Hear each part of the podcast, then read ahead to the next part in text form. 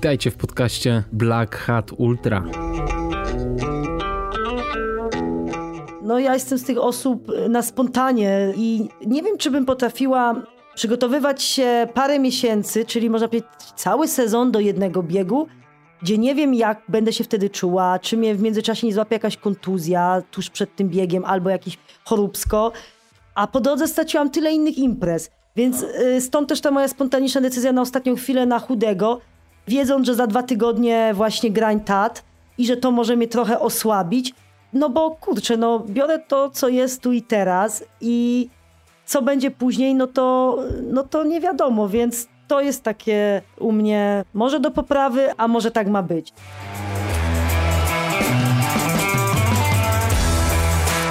To była Katarzyna Wilk. Ja się nazywam Kamil Dąbkowski i witam Was w podcaście Black Hat Ultra. Rok 2021 jest dla Kasi rokiem przełomowym. Z czarnego konia, którym jeszcze była na Tatra Fest biegu w zeszłym roku, przeskoczyła na wyższy poziom. Stała na podium tylu imprez, że aż ciężko to ogarnąć. Startuje często i na bardzo zróżnicowanych dystansach. Jak sama mówi, nie chce się ograniczać, bo nie wiadomo co będzie i bierze wszystko po kolei jak leci. Piękny, wolny i utalentowany duch. Była czwarta na mocno obsadzonym Tatra Sky Marathon, druga na 20-kilometrowym Ochotnica Challenge, potem wygrywa Mistrzostwa Polski na 80-kilometrowym Chudym Wawrzyńcu, aby następnie być drugą na grani teatr za rewelacyjną tego dnia Pauliną Krawczak. To nie koniec, gdyż w ostatni weekend Kasia wygrywa 100-kilometrowy bieg na Europejskim Festiwalu Biegowym, zgarniając 100 tysięcy złotych nagrody głównej. Na marginesie, totalny szacun dla organizatorów za taką nagrodę. Jak widać, Kasia stanowi zagrożenie na każdym dystansie w górach, a przy tym jest uśmiechniętą, otwartą dziewczyną z niesamowitą energią i witalnością. Uwielbia się modnie ubrać, siedzieć przy syto zastawionym stole z głębokim talerzem wypełnionym spaghetti. Nie można jej nie lubić. A jeżeli podoba Wam się to, co robię w Black Hat Ultra, jeżeli ten podcast przynosi Wam jakąś wartość, to zachęcam do wspierania go finansowo na patronite.pl ukośnik Black Hat Ultra. A teraz zapraszam już na rozmowę z Kasią. To będzie prawdziwa petarda, papryczki i eksplozje. Posłuchajcie.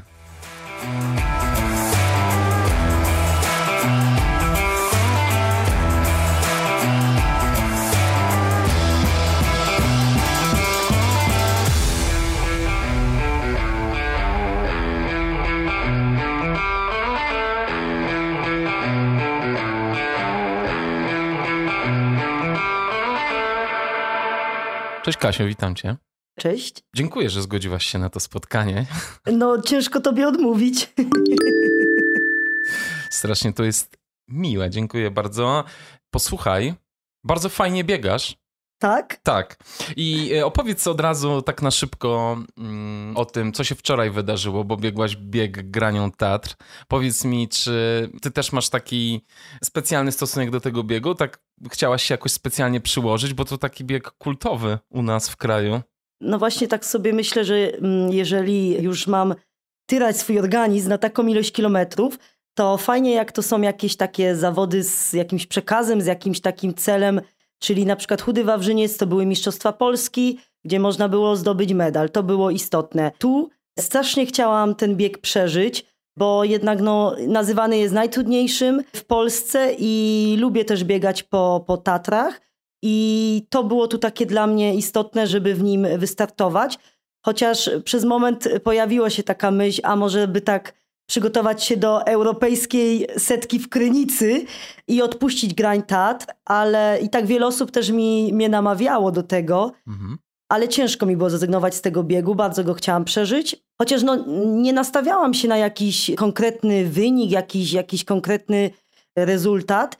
Tak sobie zakładałam, że fajnie byłoby pobiec, no świetnie by było w okolicach poniżej 10 godzin, jak sprawdziłam wyniki dziewczyn sprzed dwóch lat. No, ale ten czas, który osiągnęłam na mecie, też mnie bardzo satysfakcjonuje.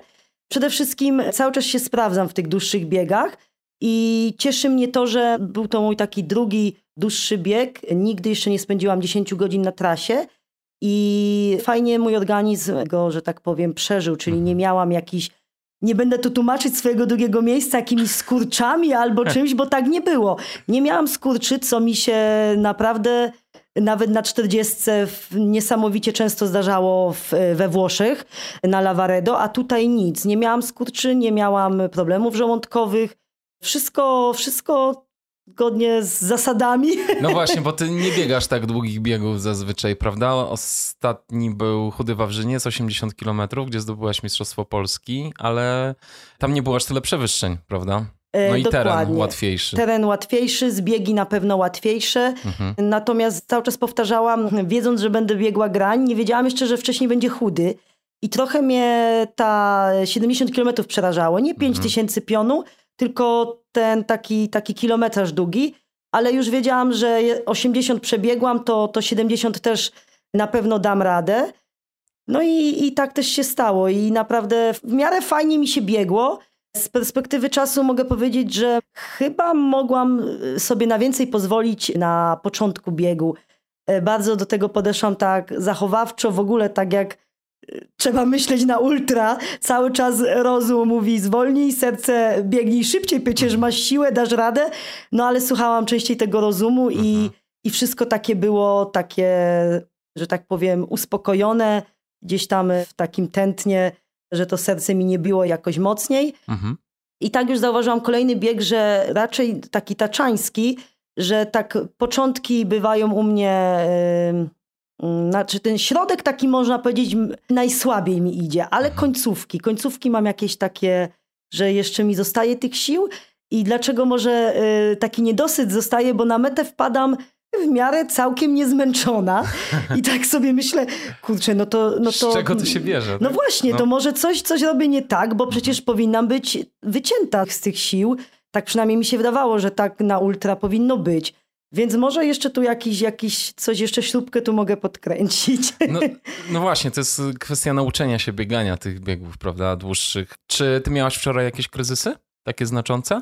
Właśnie nie, miałam, w ogóle miałam całkiem fajny nastrój.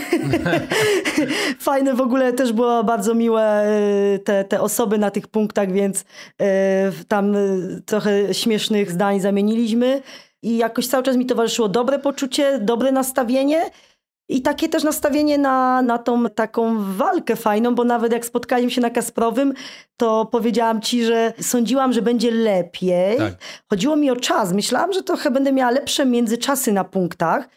W perspektywie całego biegu wyszło fajnie, ale tu tak przez moment sobie się, oj kurczę, myślałam, że będę trochę szybsza. Mhm. Trochę szybciej na tym murowańcu i, i, i powiedziałam ci jeszcze, że nie składam broni, bieg się nie skończył, Tak jest. bo gdzieś tam miałam w głowie, że te siły pewnie zostawię na koniec i od tych wodogrzmotów jeszcze się zmobilizuję do szybszego biegu.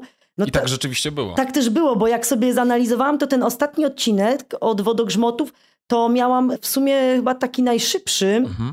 ale no Paula miała niesamowity dzień i ona była jeszcze szybsza, także dogonić ją i, i tam chyba i tak z siedmiu minut straty odrobiłam chyba do czterech to Tak. spadło, także te, te końcówki może rzeczywiście e, mi w miarę idą, no ale... No bo ale ty się tak niesamowicie mobilizujesz na koniec. Ty masz takiego walecznego ducha w sobie. To ja to w tobie Tak. bardzo lubię. To, To chyba zostaje z piłki ręcznej, natomiast na pewno tu jest to, czego mi trochę brakuje, to w piłce ręcznej się ten odpowiedzialność, ten sezon składał na całą drużynę. Mhm. E, To było trochę łatwiejsze, tak? Bo nie miałaś ty dnia do, do, do gry, to ława, siadaj, wchodzi ktoś inny, albo nie wiem, nawet twój jeden karny nietrafiony nie, nie, nie świadczył jeszcze o wyniku całej drużyny. A też nie było nigdy takiego meczu, że, że wszystko ci nie, nie pójdzie, że wszystko nie idzie. A tutaj niestety, no, nie wiem kiedy, y, kiedy mam ten dobry dzień. I to naprawdę jest taki, no, wielki znak zapytania, jaka będzie dyspozycja dnia. I mogę powiedzieć, że wczoraj y, czułam się naprawdę dobrze i, i miałam dobrą dyspozycję dnia. Mhm. I, I biegło mi się. No właśnie, ta końcówka powiedziałaś, że biegłaś ją zachowawczo, ale i tak prowadziłaś przez pierwsze 20 kilometrów, prawda? Dopiero potem Paulina Krawczak cię wyprzedziła. Tak, Paulina niesamowicie zbiega. Co też no, chłopaki na trasie też mogli to zauważyć. Nawet rozmawiałam z Sedlakiem, tak, mhm. Michałem, bardzo fajny w ogóle zawodnik. Fajny. W ogóle jeszcze śmiałam się, bo zaczęło się podejście pod Grzesia i nagle bum, wszyscy wyciągają kijki. Ja mówię, to co, zaczynacie trekking? I patrzę, Michał Sedlak nie ma, ja mówię, Michał, mówię, czyżbyśmy tylko we dwójkę byli bez kijków? No i pośmialiśmy się i rzeczywiście, no na trasie wszyscy tam mieli kijki, my bez. I Michał też to zauważył, że Paulina nawet i chyba od niego była mocniejsza na tych zbiegach, że niesamowicie ma odwagę strasznie się fajnie puścić. Mhm. No i ja to zobaczyłam już, jak mi właśnie 20 kilometr, nie wiem, to chyba był starorobociański i, i tam był taki ostry zbieg, dosyć szutrowy i poszła jak burza, tam jeszcze zamieniłyśmy dwa zdania, jak się czuje i tak dalej i no niesamowicie, niesamowicie właśnie szybko, szybko zbiegała i tutaj na pewno to była też duża jej przewaga. E, bo ta mm, różnica się trochę malała na podbiegach, natomiast na zbiegach. A ten bieg, no jakby nie patrząc, trochę tych zbiegów było. Mhm. O, więc, więc tutaj Tyle no dokładnie. I nawet na tej końcówce tak y, ja nie znałam tej końcówki w ogóle. Mhm. Tak się zdziwiłam, bo ona była taka, taka fajna biegowa, taka tak. naprawdę przyjemna i, i cały czas praktycznie było więcej w dół, więc tu tak samo no myślę, że to tylko mogło być na plus. Y. No właśnie i to jest też niesamowite w tej trasie, mm, że to się pojawia w opowieściach wielu biegaczy, że właśnie od wodogrzmotów nagle, wiesz, ludzie się odradzają i zaczynają pruć do mety i wyprzedzać bardzo wielu zawodników. Część oczywiście przesadza trochę wcześniej i do tego krzyżnego już potem nie są w stanie kontynuować biegu, ale z kolei druga, druga część mówi, kurczę, od tych wodogrzmotów to jakby ktoś we mnie inny wstąpił i, I, i nagle tnę i Tak, i bo tam było takie podłoże mocno biegowe, tam nie tak. było już takich technicznych zbiegów, były takie szutrowe, takie szerokie drogi, tak, ale z drugiej strony ma się te 50 w nogach bardzo ciężkich podbiegów i zbiegów i to jest niesamowite, no, no właśnie zachować jest... tam siły właśnie na tę końcówkę. Dokładnie, to jest, no. to jest zastanawiające, ale te siły chyba im bliżej mety, tym więcej ich człowiek ma. tak, tak to chyba jest zawsze, czy nie wiem, tak. już tak się cieszy, że dobiega do tej mety, jakoś to tak działa zawsze. Tak, ale ta, właśnie ta trasa tego biegu jest absolutnie wyjątkowa. Ja bardzo lubię i ona jest taka trudna mentalnie też. No, bardzo interesująca. Powiedz, bo ty goniłaś Paulinę. Jak byłaś w stanie kontrolować odległość między wami? Czy ty ją widziałaś na przykład? Czy na przykład mhm. na, na punktach miałaś informację, ile ci do niej brakuje? Jak to wyglądało? Na otwartej przestrzeni, typowo na grani, tam gdzieś ją widziałam, mhm. czyli załóżmy ja zaczynałam podbieg y, pod Kopę Konradzką, ona już była praktycznie na wierzchołku, no ale w jakiejś kosodrzewinie już za murowańcem, no to kompletnie nie było jej widać. Dostawałam różne informacje, bo raz ktoś mówił, że cztery minuty, potem mi koleżanka na punkcie mówi dwie minuty, coś mi tu nie pasowało, ale ona dostała przykaz od mojego supportu, że ma mi powiedzieć mniej, żeby mnie to zmobilizowało. Tak. Za co mnie później przepraszała, że to mogło zaważyć o wyniku i w ogóle to był jej pierwszy raz, kiedy się znajomi pojawili na tym punkcie. Niesamowite w ogóle zaskoczenie. Ja mówię, że absolutnie to tylko mogło być na plus, że dwie minuty Oczywiście. to nieduża odległość. Także tu mniej więcej wiedziałam, ale też ludzie mówili, ci wszyscy z ekipy w kamizelkach pomarańczowych sami mnie zinformowali. Druga pani, pięć minut straty czy, czy coś mhm. takiego. Jeszcze na skręcie na wodogrzmoty, już typowo z tego asfaltu. Właśnie zapytałam pana, mówię, daleko ta Paulina przede mną. Aha. A pan mówi, no, pytała mnie też o panią, czy wiem, jak tam pani jest za nią, także widzę, że to działało w dwie strony. no tak, właśnie. A ty wolisz gonić czy uciekać? Właśnie wczoraj tak sobie biegnąc, myślałam, że chyba fajniejsze jest to gonienie jednak. Mhm. Ale to myślę, że to gonienie jest super w momencie, kiedy dochodzi do tej konfrontacji i kiedy tą osobę już mijasz, tak. to jest fajne. A w momencie, kiedy ja nie złapałam tego króliczka, to jest takie, taki niedosyt zostaje. No Ale takie na przykład, pamiętam jak wyprzedzałam na Tata Sky Maratonie Dominikę Stelmach, później Węgierkę jakąś, to to uczucie takie właśnie takiego mijania się jest wtedy fajne w momencie. No fajne, jak gonisz i tak, to ma swój tak. wymiar, to tak. No bo na Tatra Sky, skoro już mówimy, też goniłaś Charlotte Morgan, żeby wskoczyć na trzecie o, miejsce. O, właśnie, tutaj zabrakło właśnie tej komunikacji, bo y, w pewnym momencie na starorobociańskim Jacek Deneka chyba był tam pod szczytem, robił zdjęcia I ja mówię, Jacku, jak tam ta szarlotka? Daleko? On mówi, oj Kasiu, z 7 minut już chyba na szczycie, a ty dopiero zaczynasz. A ja mówię, oj, to, to dużo 7 minut. No ale dobiegłam później do Chochołowskiej i pytam się tam, tam była Ola Bazułka i pomagała mi trochę w tym saporcie i osób też z punktu mówię, to mówcie szczerze, jak ta szarlotka daleko jest? No i chłopaki mi mówią, daleko. A Olka Bazułka mówi, nie, cztery minuty może. A ja mówię, Olka, pocieszasz mnie. I nie uwierzyłam jej. Ale biegłam dalej i spotkałam, no to już było jakieś może 7 kilometrów przed metą, czyli trochę za późno, a może nawet jeszcze później. Siedział jakiś kibic na kamieniu, w koszulce Lavaredo tak swoją drogą i mówi tak do mnie, wie pani co, bo ta pani przed panią to ona już nie, no bardzo blisko, jest niecałe dwie minuty i powiem pani, ona już nie ma sił, ona tutaj szła, a pani biegnie. Nagle mi się lampka zapaliła. Co, serio? Czyli jednak y, ta odległość taka była, Ola nie kłamała. No i zaczęłam pościg taki, że stwierdziłam, nie no, ja muszę ją dogonić. Mhm. A przecież jeszcze będzie tam kawałek asfaltu. No ale to tak mówię, myśli nie idą w parze z tym, co się dzieje, że tak powiem, w ciele, w organizmie, bo mnie na ostatnim zbiegu złapały skurcze obu przywodzicieli. I sobie myślę, no nie, nie teraz, nie w tym momencie, no ale gdzieś tam zbiegłam i zaczął się płaski odcinek, gdzie już cisnęłam po 3,40, 3,30 na zmęczeniu, ale tam w ogóle nie było jej widać. Było tylu mhm. tych turystów, że no gdzieś się wbiła w ten tłum. No i nie udało się. Niestety nie udało się, ale na zawodach tej rangi, w takiej obstawie, to, to czwarte miejsce i taka nieduża strata do niej tak. też niesamowicie cieszyła, zważywszy na to, że to nie był totalnie mój dzień i na Ornaku chłopaki z Sapotu mówili, że źle wyglądałam, mhm. źle mówiłam, czyli mówię do nich, że o, fatalnie się czuję. A kiedy zobaczyłam Miśkę, która zeszła z trasy tam mhm. i tam pokibicowała mi, pierwsza moja myśl, o Boże, ale jej fajnie, już, już nie, musi te, nie musi się męczyć. Też tak jakoś nagle mi się odechciało biec, ale zwalczyłam tą, tą taką chwilową jakąś słabość i, i później już było całkiem, całkiem nieźle. No właśnie, bo to schodzenie z trasy ma dwa wymiary. Z jednej strony już jest po wszystkim, ale z drugiej strony potem ten kac troszeczkę zostaje. Znaczy to zależy z jakiego powodu się schodzi oczywiście. No. Miśka zeszła z bardzo poważnego powodu, tak. ale jak się schodzi, bo po prostu już się odechciewa albo odchodzą ci siły, to chyba potem jednak y, przychodzi taka refleksja, kurczę, można to było pociągnąć. Tak nie? mi się wydaje. Ja na szczęście jeszcze nigdy nie musiałam zejść z trasy, mhm. ale na pewno nie zrobiłabym to z powodu takiego, że nie będę na podium, tylko będę szósta, piąta, bo tak jak mówię, nikt nie ma jakiejś wyłączności na wygrywanie i, i tutaj no, ja uważam, że spod jest nieprzewidywalny i kalkulacje jakieś są po prostu zbędne.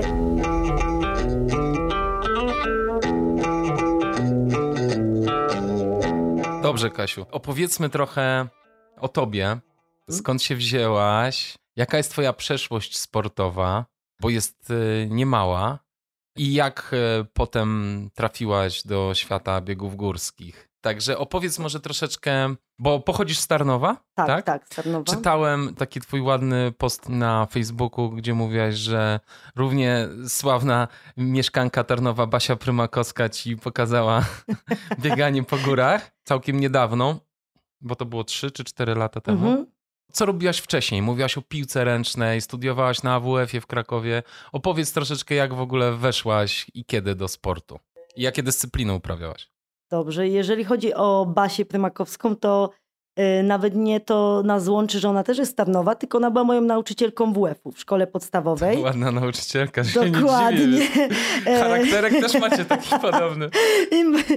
no na podobnych falach nadajemy, tak. to fakt. Zresztą ludzie z Tarnowa często słyszę takie, takie powiedzenie, że zastąpisz Basię, ale tu absolutnie nawet nie próbuję, bo Basia jest tak multisportowa, że ja połowy chyba tych sportów jeszcze nigdy nie zasmakowałam, które ona już uprawiała. I tutaj chyba z tego, co rozmawiam z Basią, ona mówi, że dobrze się zapowiadałam już w podstawówce. Pamiętam, pamiętam jakieś biegi na 60, coś miałam w okolicach 9, 9 10 sekund. To się gdzieś mieściło w jakiejś granicy na szóstkę. Zawsze dostawałam tą szóstkę za te biegi.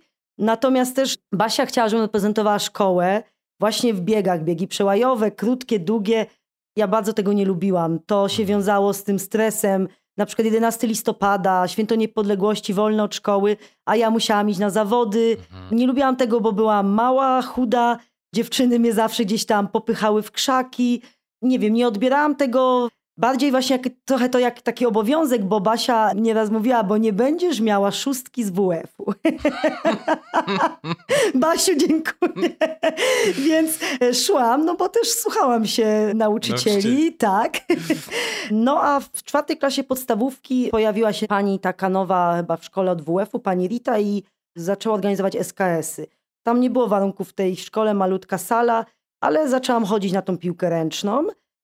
Yy, No i tak już zostało. Potem 16 lat trenowałam. Wow. Potem przeniosliśmy się do innej szkoły, do, do dziewczyn, które miały olbrzymią halę. Zawsze dostawałyśmy od nich ostre manto, bo, bo my no, nie miałyśmy warunków takich, byliśmy dużo, dużo słabsze. To była typowa klasa sportowa piłki ręcznej.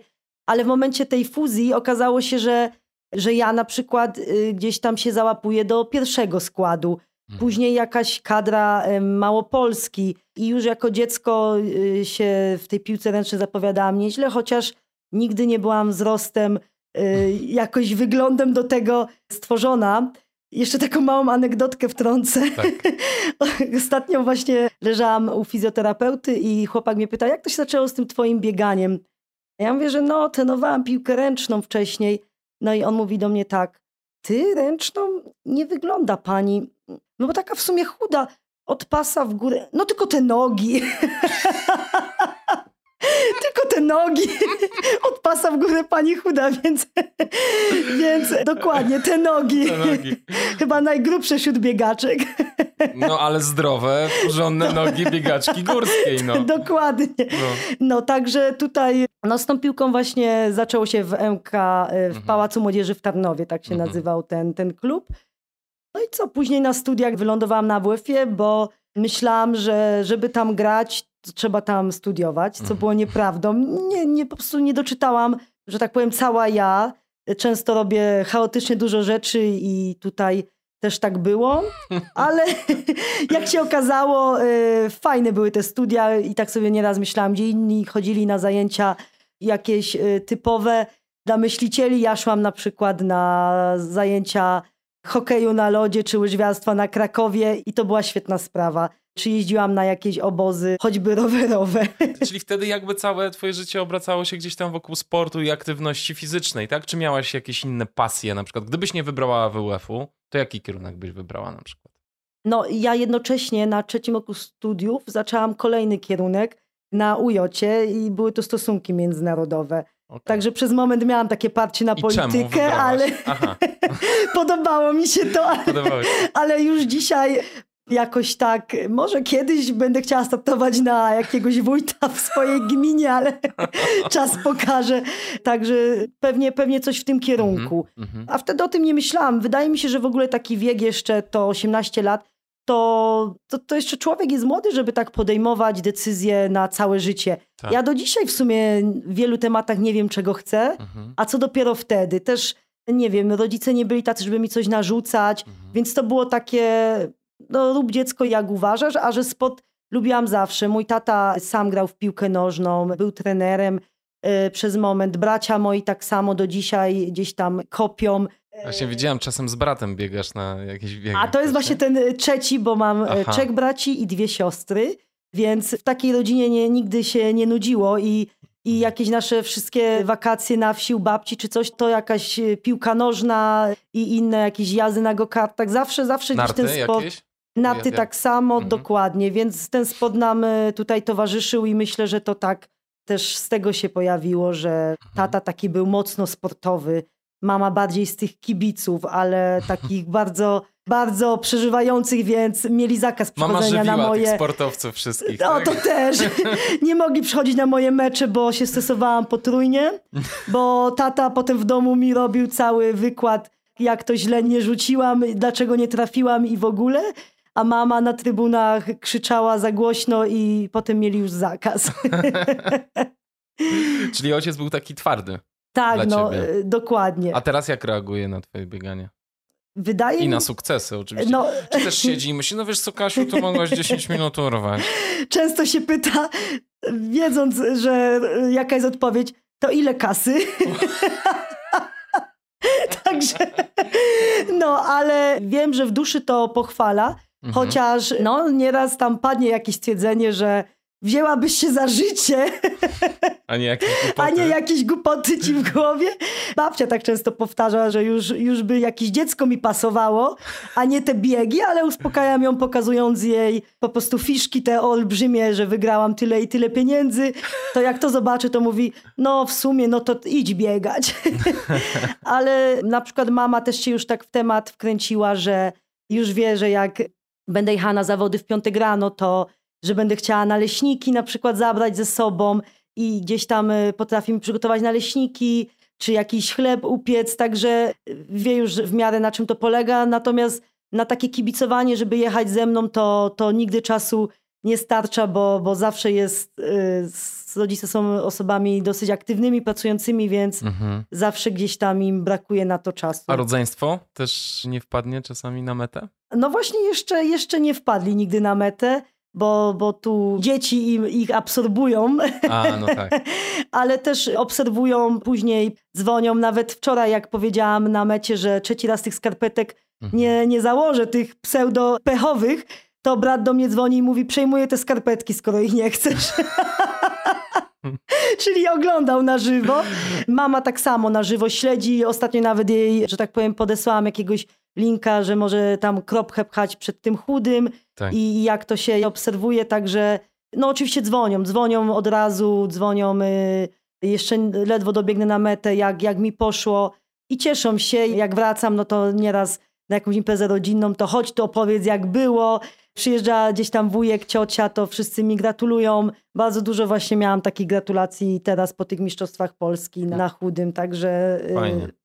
Fajnie. To jest miłe. Dobrze, powiedzieliśmy o tym, że poszłaś na WF, bo myślałaś, że będziesz mogła e, na innym poziomie rywalizować w piłce ręcznej. Opowiedz, jak to się skończyło. To się nie skończyło się szczęśliwie, bo nie, nie wiem, czy powinnam mówić, ale no nastąpiła fuzja e, klubów i zaczęliśmy nazywać AZD za WF Kusy Kraków, czyli połączyliśmy się z Kusym i nasza tenerka została tam zepchnięta na boczny plan i trener z Kusego że tak powiem, trochę się podziały pojawiły i Aha. osoby stojące murem za trenerką e, zostały wydalone z drużyny tak pojedynczo, czyli no akurat też padło na mnie. Ja okay. i, i, cztery koleżanki zostałyśmy Aha.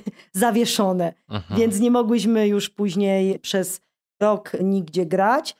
Ale po jakimś czasie, znaczy po, tej, po tym czasie zadzwoniła do mnie koleżanka, czy bym nie chciała e, pojechać na testy bo tam do Jarosławia potrzebują dziewczyny. No testy, no przyjedź, pokaż się, co potrafisz i tak dalej. No, no i tak się w tym Jarosławiu też później zahaczyłam do, do grania. To w ogóle było takie dosyć wtedy taki okres, bo pracowałam w Krakowie, więc często to wyglądało, że jeździłam pociągiem do pracy, wysiadałam mhm. na dworcu w Tarnowie, wracając z pracy, tam miałam samochód, sprzedałam się do auta i jechałam na trening do Jarosławia. Mhm. Także jedyne, co nam się tam udało wynegocjować, to że nie muszę być na wszystkich treningach, tylko na maksymalnie trzech treningach w tygodniu. No Który bo to był rok mniej więcej, tak żebyśmy mogli sobie to ogarnąć w mhm. kalendarzu? Coś w okolicach 2010 może? Okej. Okay. Tak, coś chyba takiego, 2010, 2011, może 12 też.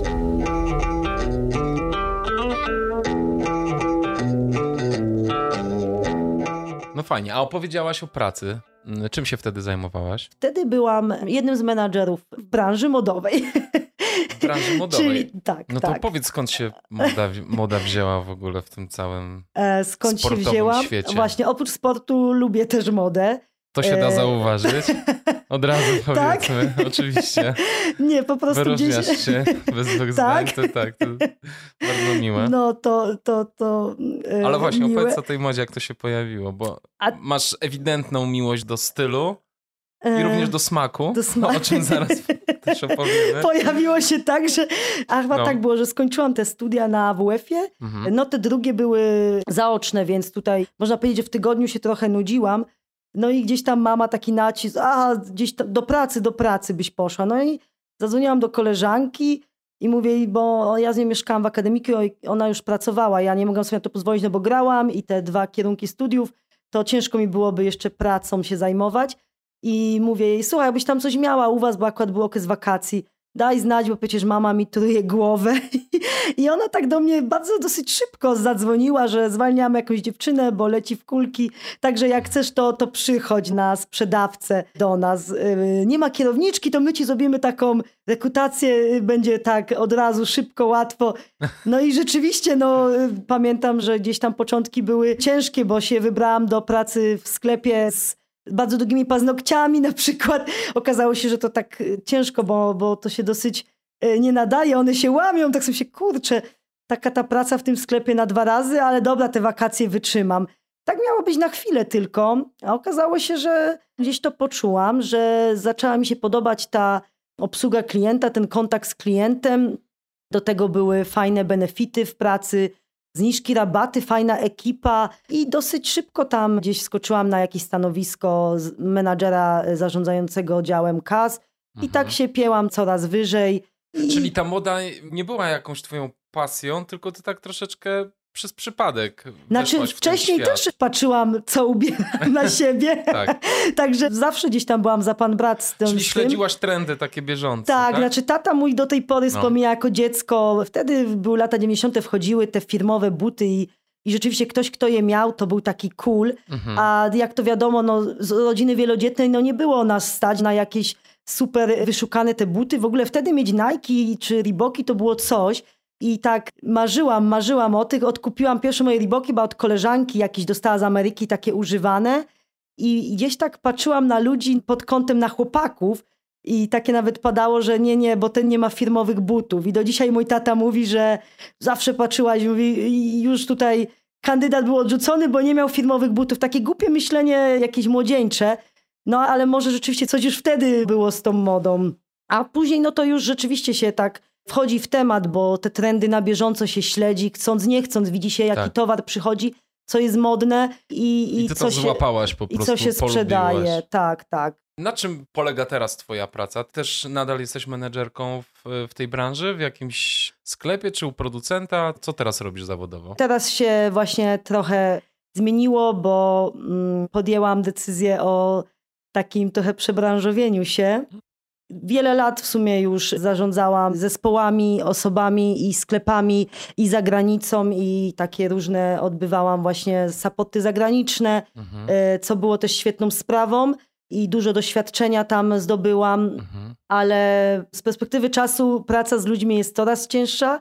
Osoby przychodzą coraz młodsze, coraz mniej z siebie dają, coraz więcej wymagają i no jest tutaj, e, że tak powiem, ciężko już zbudować taki stały, stabilny zespół, mhm. duże rotacje. Mhm. A ja też nie ukrywam, że nie miałam za dużo czasu na to moje bieganie, mhm. pracując w takim systemie, czy dojeżdżając nawet do pracy do Krakowa, bo nigdy nie chciałam się tam przeprowadzać na stałe. Teraz podjęłam taką decyzję, bo tak naprawdę chyba w życiu nie najważniejsze są pieniądze, tylko żeby chyba to tak z pandemią mi przyszło, żeby jednak ten czas mieć dla, dla siebie, mieć trochę z tego życia więcej i chyba się wrócę do, do wrócę się, zacznę pracę w szkole. Wrócę się dlatego tak mówię, bo rok byłam na stażu w szkole mhm. E, po odbyciu studiów, bo to taki był wymóg, żeby później nie powtarzać egzaminów i uczyłam w szkole, e, jednocześnie pracując w Krakowie. I teraz e, nadarzyła mi się okazja i wakat się zwolnił w szkole w gminie, gdzie mieszkam, więc... Super. Y, Niech zgadnę. WF-u będziesz. WF-u, tak, więc chyba, chyba tam no, chyba to, tam zawitam. Czyli idziesz w ślady Basi. Właśnie chcąc, nie chcąc, bardziej nie chcąc chyba, w sensie takim, że nigdy nie, nie, nie chciałam być nauczycielem. Mówiłam, że to jest fajna praca na stare lata, mhm. ale chyba jakoś powoli dojrzewam do tego, że ten czas jest chyba cenniejszy. I tutaj y, teraz po tej pandemii się okazało, że weszłam w taki trans codziennego biegania mhm. i ciężko teraz by mi było już tak, e, tak nie działać. To. Mhm. Dokładnie. A żeby tak robić, no to tutaj e, będzie chyba to praca idealna. Mhm. Brat mój też najmłodszy jest nauczycielem i całkiem sobie chwali, mówi, że dużo wolnego, Mhm. także no zobaczę, zawsze przecież można wrócić do tego, co się robiło. Albo założyć własny jakiś biznes modowy, prawda? Dokładnie, albo iść właśnie w stronę zarządzania i z jakimś czasem zarządzać, ale szkołą na przykład. A ty jesteś dobra, dobrze kombinujesz. A potem stosunki międzynarodowe i minister edukacji, rozumiem, tak? No, no zobaczymy. Właśnie tak jak mówię, nie mam, jak to całe życie, nie wiem czego chcę, nie, nie mam sprecyzowanych planów, tyle rzeczy się zmienia i, i tutaj tak naprawdę praca według mnie jest zawsze. I ja Mhm. powtarzam, że praca leży na ulicy, tylko jakieś chęci trzeba mieć do niej. Ja, tak jak mówię, nie boję się ciężkiej pracy i często powtarzałam takie hasło, że you can be a big boss or hard worker. Ja czasami po prostu zarządzałam grupą 40 osób, ale kiedy miałam urlop, brałam na przykład wolne i potrafiłam jechać na jakieś wyjazdy mm, i być barmanką, czy nie wiem, nawet robić inne rzeczy, które mi tutaj mogły dać jakiś finansowy zaszczyk. To powiedz mi, twój stosunek talent a praca. Co ci się pojawia w głowie, jak słyszysz te dwa hasła? Praca nad sobą oczywiście, ciężka praca. Ciężka praca, ale mówimy o sporcie, No, tak? jakkolwiek, w sporcie, Jakkolwiek. o życiu. Co jest co, ważne? Dobra, y, to tak y, wypośrodkowując, czasami miałam spięcia z, y, ze znajomymi na ten temat, Mhm. ale obstaję przy swoim. Znaczy, talent poparty ciężką pracą. To jest idealne, ale mając wybór, myślę, że ważniejszy jest talent. Zawsze uważam, znaczy powtarzam, że samym treningiem, jeżeli nie masz tego czegoś, Mhm. To ty tego nie będziesz miał. Ty nie będziesz naprawdę dobry. Nie, nie da się tego. Ta, tak samo chyba jest w pracy. Załóżmy, tak sobie myślę teraz, ktoś, kto próbuje być życzliwy dla, nie wiem, dla ludzi, dla klienta, ale próbuje, a nie ma tego Mhm. w sobie, nie ma tego w naturze swojej, to zawsze będzie jakąś taką sztucznością zalatywało. I nie da takiego rezultatu jak osoba, która ma takie usposobienie. Tak. I ja to jednak tutaj wydaje mi się, że ten talent jest bardzo, no jest ważniejszy. I też sobie trzeba uświadomić, że są mistrzowie i są zawodnicy. I Mhm. ja uważam, że nie każdy będzie mistrzem. No właśnie, latają takie motywacyjne hasła pod tytułem możesz być kim chcesz, prawda? I o ile to są fajne rzeczy i rzeczywiście do pewnego stopnia jest to prawda. My możemy być kim chcemy w życiu, ale nie możemy być najlepsi we wszystkim, co sobie wymarzymy. Zgodzisz się, czy... Dokładnie.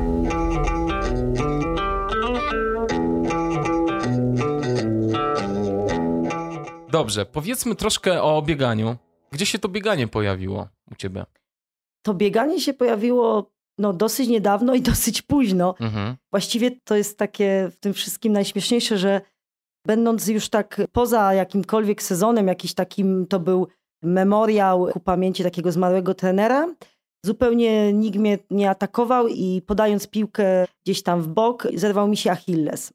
Mm. Czyli, że tak powiem, Achillesy się zrywają przeważnie, tak, tak czytając, mężczyznom po 50 roku życia, którzy nagle się rzucą na sport, a na przykład są trochę otyli, a tu nagle dziewczyna ma nie wiem, 25 czy ile lat i jest wysportowana, bo chodziłam regularnie na crossfita, no i, i też pogrywałam w tą piłkę ręczną, a tu nagle mi się zrywa Achilles.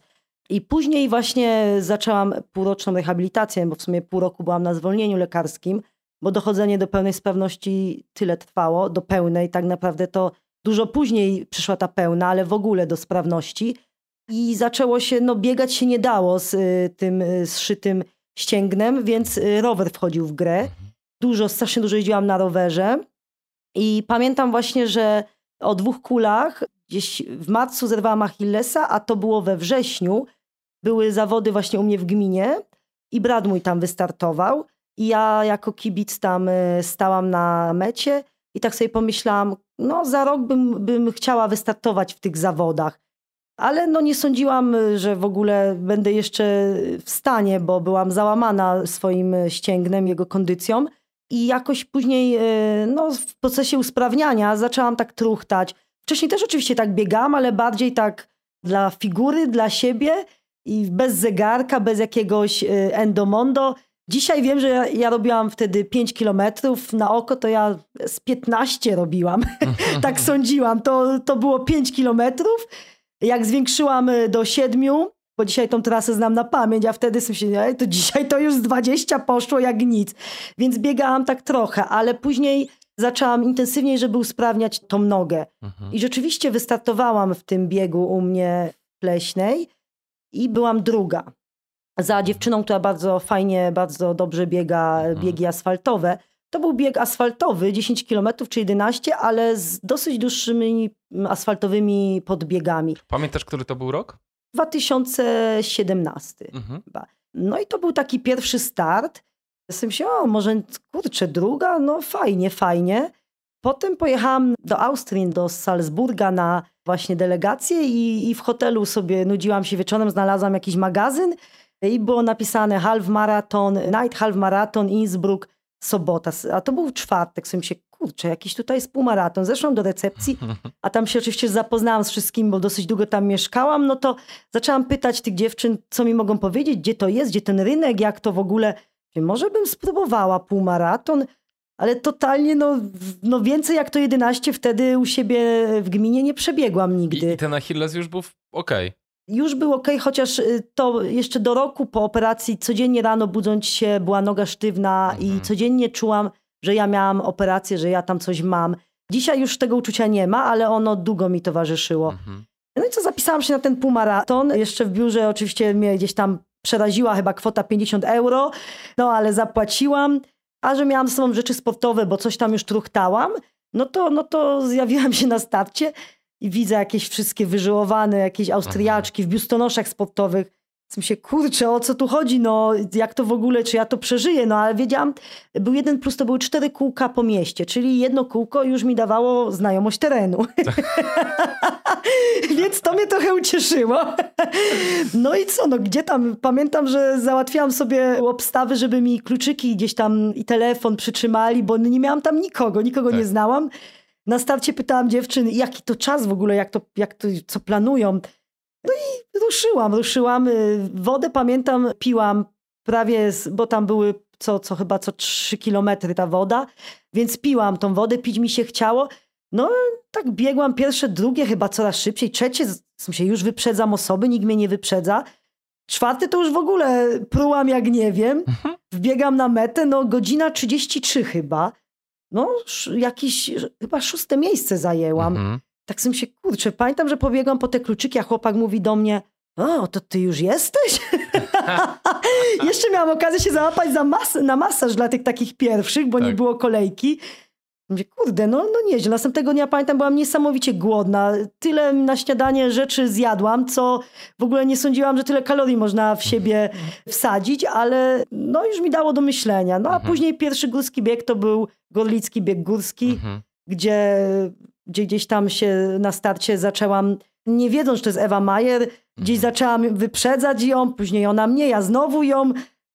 I to, to był właśnie bieg, który, który przeżyłam dramatycznie, bo się totalnie odwodniłam. Mhm. Nie piłam nic, oczywiście jaki punkt z tą sławną Maryjką w kieszeni, co było w, opisane w gazecie Ultra i, Tak. i stwierdziłam, że jak to tak ma wyglądać, to, to ja nie chcę takich biegów, takich tych górskich, bo to takie samopoczucie, ja po prostu wszystkie elektrolity wypukałam z siebie i dojechałam do domu na tyłach samochodów jak zwłoki. Ile ten bieg wtedy miał kilometrów?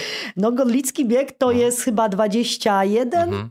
ale tam jest taka końcówka, kozie żebro. Mhm. takie podejście, na którym pamiętam, że już błagałam kogoś o coś do picia. Mhm. No ten chłopak mi dał się z bukłaka napić z tej rurki, ale no ja nie umiałam tego w ogóle pić, więc ja się nic nie napiłam. Oddałam mu mówiąc, że chyba mu się coś zepsuło, nie? No to było, jacyś panowie mi pomagali dobiec na metę, ale ja jeszcze tam się czułam na początku w miarę, te emocje chyba, ale już godzinę po biegu dramatycznie. Mhm. I to bardzo dużo czasu mi zajęło, jak ja się nauczyłam, mnie nauczył kolega, że trzeba pić. No jeszcze było kilka takich epizodów mojego totalnego zejścia, odwodnienia, i jakichś drgawek, trzęsawek. Także nie pokochałam od razu biegów górskich.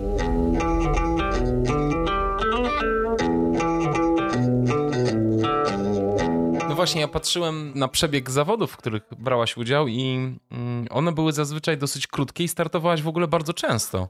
Ja patrzyłem, ty potrafiłaś w miesiącu już nawet 6 do 7 razy startować. Okej, te biegi miały często 5 km, czasem 3,5. Z czego to wynikało? Jakby lubiłaś rywalizację, czy ty się chciałaś E, przecierać, ćwiczyć? Jak to, jak to ty Właściwie e, teraz? chyba mi się też podobało to, że Gdzie nie pojechałam, tam, e, tam coś wygrywałam. Nie, że coś, tylko po prostu byłam na podium, to mnie mobilizowało. A to była też dla mnie forma treningu, bo ja w tygodniu nie No miałam czasu biegać. Mhm. I ja tego nie robiłam. Więc tutaj taki wyjazd na zawody, nieraz po czterech godzinach snu, to była taka forma też, y, o, taki trening sobie odbędę. Tak niespodziewanie się załapałam na drugi bieg z cyklu Perły Małopolski. Mhm. Wiem, że pierwszy to była skała, ale o tym wtedy no, nie brałam w nim udziału. I tam pięć biegów wchodzi w cały cykl i minimum trzeba cztery ukończyć, żeby się w całym cyklu liczyć. No i ja rzeczywiście czterema biegami zwyciężyłam te perły Małopolski. Rywalizowałam tam głównie z Moniką Kornobis, bardzo fajna dziewczyna. Dzisiaj chyba trochę zaprzestała. Monia, wracaj do biegania, bo ci fajnie szło. I to mi też dawało takiego chyba e, dodatkowego kopa, że, że taka ta satysfakcja była i okazywało się, że, że coraz lepiej mi się biega i coraz fajniej się czuję po tym bieganiu. Mhm. I, I tak jak mówię, forma treningu, a też y, Adam, kolega jechał, no to przy okazji mnie namawiał, ale to tak jak mówisz, było wszystko, bo tam były i Mistrzostwa Polski na Ślęże, Mhm. gdzie jechałam przez pół Polski No po to, żeby właśnie. 5 kilometrów No przebiec. No, właśnie. no ale no co, nie, nie wiem, szósta czy któraś przybiegłam, tam w ogóle pierwszy raz zobaczyłam i poznałam, kto to jest Dominika Stelmach, Mhm. Martyna Kantor, ale no fajna sprawa. Wtedy też mogłam się zmierzyć, bo to były i alpejskie, i anglosaskie, i że tak powiem, e, jakiś tam przedział był. I czasem wpadła jakaś tarnowska dyszka. Także wszystkiego po trochu. No właśnie, czy pamiętasz, który bieg tak przeważył górski, kiedy pokochałeś rzeczywiście te biegi, kiedy poczułaś, że to może być dla ciebie jakaś przyszłość biegowa, zaangażowanie się w biegi górskie? Czy był jakiś taki, który przeważył? Taki, który przeważył. Nie wiem, czy przeważył. Może tak bardziej mi otworzył oczy na co to w ogóle jest, są takie, takie bieganie po górach. Tak. No to było pierwsze Lavaredo moje, gdzie mnie właśnie Basia nakręciła, bo ona była zapisana i wylosowali ją na ten dłuższy bieg, no a na dwudziestkę można było się zapisać do prawie ostatniej chwili. No i zapisałam się na ten bieg, była wszystko ustalone, jedziemy razem do tego Lavaredo, ogarnęłam nocleg, śpimy tam razem. No ale niestety miał być wyjazd w środę rano, a ja we wtorek dostałam e, jakieś po prostu choroby, znaczy żołądkowe Mhm. problemy i e, myślałam już, że nie, nie pojadę, a co dopiero wystartować. No ale nie mogłam tutaj zawieść Basi, która potrzebowała też transportu i wszystko już było załatwione, więc zdecydowaliśmy, że okej, pojadę i pobiegnę to. I pamiętam, że bardzo osłabiona biegłam to Lavaredo, bo praktycznie dwa dni nic nie jadłam. Ale wtedy w ogóle było to dla mnie szok. Dla mnie to, to myślę, co to za bieg? To są jakieś przepaście, trawersy, przecież tu można się zabić. I takie podejścia, no wróciłam wtedy na metę i byłam taka w szoku, że to jest takie niebezpieczne, że to jest takie naprawdę po górach. Mówię do Basi, Basia, mówię, ale takie to trudne. Mówię, to miał być bieg, a nie, że oni mi w jakieś wysokie góry, co ja muszę tam y, przejść do marszu, bo się nie da biec. No i Basia wtedy powiedziała, że no jakbyś Kasiu tak chciała biegać rzeczywiście takie więcej górskie, no mus, musisz troszkę więcej tu y, Potrenować w tak, potrenować w górach tych. Tatrach. Tak, Mhm. tak. I to tak mi otworzyło, co to jest to bieganie górskie. Mhm. No bo wcześniej no to takie biegi w Szczawnica, czy No jakieś tak. ten, no to to mi się nie kojarzyło z takimi typowymi, bo to były podbiegi, które ja zawsze podbiegałam. Ja chciałam Tak. to podbiegać i dla mnie tam nie było normalne przechodzenie do marszu. Tak. A tutaj nagle o coś innego. I to był taki chyba przełomowy bieg, gdzie zobaczyłam, co to są te góry. No właśnie. No właśnie, ja też uważam, że góry się zaczynają tam, gdzie się kończy linia lasu, Albo tam, gdzie trzeba przejść do marszu. albo tam, gdzie trzeba przejść do marszu. Dokładnie. 2019 rok, piękne trzecie miejsce na Mardule. Pamiętasz to jeszcze? Pa- pamiętam, ale nie wiedziałam, o co walczymy. Bo A to właśnie... kult, kultowy, ważny bieg, mocno Tak. obsadzony. Dokładnie, nie, ci totalnie nie wiedziałam, że to są Mistrzostwa Polski. Znałam już wtedy Martynę, ale na przykład Megi dopiero po tym biegu poznałam. No i, i rzeczywiście to pamiętam, do dzisiaj mam tu bransoletkę z wytatuowanym Skyrunning Mistrzostwa Polski i data 1 czerwca. Pięknie. Dokładnie, bo to był jakiś taki pierwszy mój, mój medal i no niesamowity, niesamowite emocje i to, to przeżycie takie. Także Czy to był taki moment, że wiesz, że byłaś w stanie już rywalizować z najlepszymi dziewczynami w kraju? E, nie. Nie? Nie. Nie? Do dzisiaj nie wiem, czy Do dziś- jestem. nie, nie, w ogóle tam... tam... No słuchaj, jak to do dzisiaj? Powiem ci tak, wczoraj stoję na Kasprowym, przebiega Paulina Krawczak i mówi, ja nie wiem, co ja to robię, przecież to, przecież to Wilk miała być pierwsza. Niepoważna. Ale przecież to ona jest ultraską, nie wilk. To, ale widzisz, to Wilk miała wygrać. No, Nie, właśnie. I to jest to, że No. nie ma co kalkulować. no właśnie, nie? Bo tu wszystko się może zmienić. Że tak powiem, ja jestem pokorna i nikogo nie lekceważę i wiem, że każdy będzie miał ten swój dzień i ten swój bieg. I to akurat, no tutaj ja nie mam elementu zaskoczenia. No właśnie, Brałam ja to- Paulinę pod uwagę. Ja to powiedziałem, dlatego że właśnie zawodniczki nasze uważają cię za konkurencję. A ty jeszcze się nie uważasz za konkurencję? No właśnie ostatnio na starcie Tatra Sky coś z Dominiką zaczęłyśmy parę zdań Tak. i, i ja coś mówię, Dominika uważaj, bo ja czasem lubię być czarnym koniem. O tak, a nawet w sumie się to... y, tak i Miśka wtedy powiedziała, no Kasiu muszę cię zaskoczyć, ty już nie jesteś czarnym koniem. No właśnie. Także bardzo miło, Misia. I no, Już się liczą z tobą dziewczyny. już się liczą ze mną, mówisz, no to y, postaram się zrobić tak, żeby jak najdłużej się liczyły.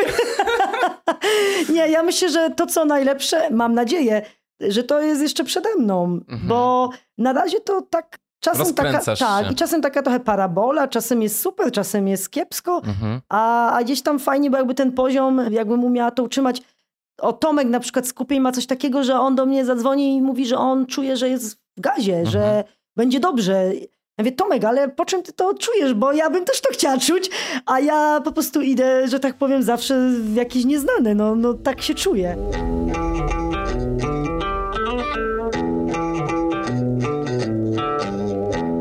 To jest fajny moment, żeby pogadać o twoim treningu.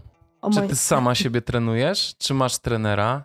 Mentalnego? Mentalnego, siłowego, biegowego, jakiegokolwiek? Od pewnego czasu mamy trenera na siłowni. Mhm. To jest, że tak powiem, zaprzyjaźniony y, przyjaciel.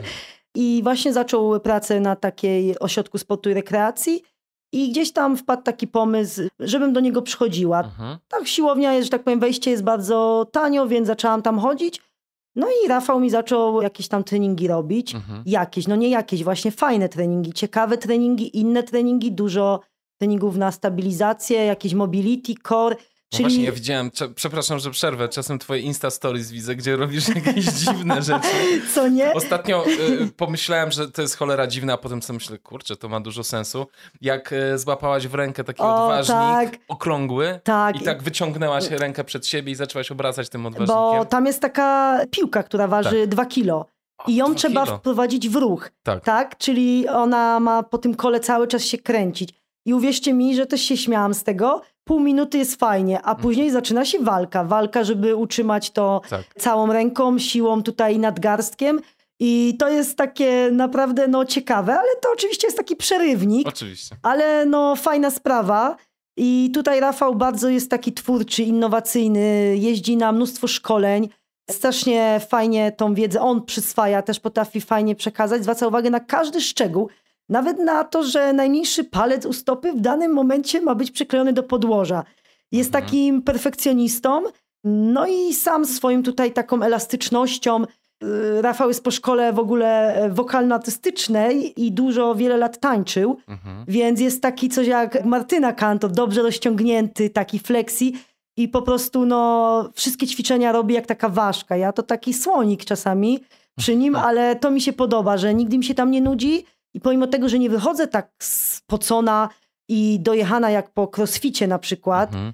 to ten Czujesz trening, tak, no lubię to po prostu. Są to inne ćwiczenia i, i też wymagają takiej pracy, właśnie takiej mocno mięśni głębokich, Mhm. więc to tutaj od pewnego czasu, no w sumie tak chyba od pandemii tak funkcjonuje.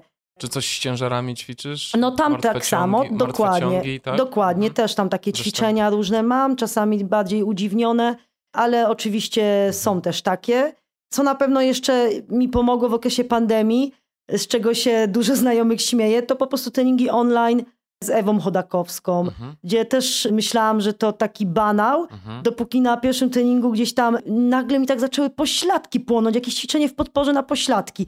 Co mi się, Boże, ja taka wysportowana Tak. i, i mnie to boli, ja nie dałam siły utrzymać y, minuty w tej pozycji. Jęczałam, byłam w tym pokoju i sobie się, ta Chodakowska to całkiem taka niezła. No i rzeczywiście zaczęłam ćwiczyć. Później z Adą Palką, bo to koleżanka ze studiów i tak naprawdę to mi się też zaczęło podobać i myślę, że takie cardio i to mi dużo dało. Po jakimś czasie na przykład mnie te zestawy przestały już tak męczyć, mhm. ale to wtedy dokładałam a dwa treningi i tu mhm. robiłam z Adą, tu z Ewą, tu dokładałam jakąś swoją skakankę i takie rzeczy. Nawet była taka sytuacja, że raz właśnie na live z tą Ewą coś tam skomentowałam, że no dzisiaj gorąco, pośladki płoną czy coś. Nagle się odzywa Piotrek Uznański i pisze do mnie, ćwiczysz z Ewą? Ja mówię, słuchaj, no ale co ty tam robisz na tym? Oczywiście fala hejtów na mnie spłynęła. Stwierdził, że on tak tylko obserwuje, bo ona to beznadziejna jest. Ale no, na każdego działa coś innego. Na mnie tak. to akurat działa i, i tutaj dużo mi to dawało. No i to właśnie to, że też weszłam w ten taki trans codziennego biegania z nudów. Zabronione bieganie w lesie, a że to kawałek mojego lasu rodzinnego, część wiedziałam, że gdzieś tam nieraz uciekałam przed leśniczym, ale raczej mnie tam policja nie będzie gonić. I, I tak zaczęłam codziennie wychodzić i codziennie truchtać. Okay. To oczywiście nie dużo, bo tak 15 maksymalnie, mhm. bo też y, lubię dosyć szybko y, pobiegać i mieć potem wolny dzień mhm. i wolną głowę. Mhm. I no, zaliczony trening. Zaliczony trening, tak. dokładnie.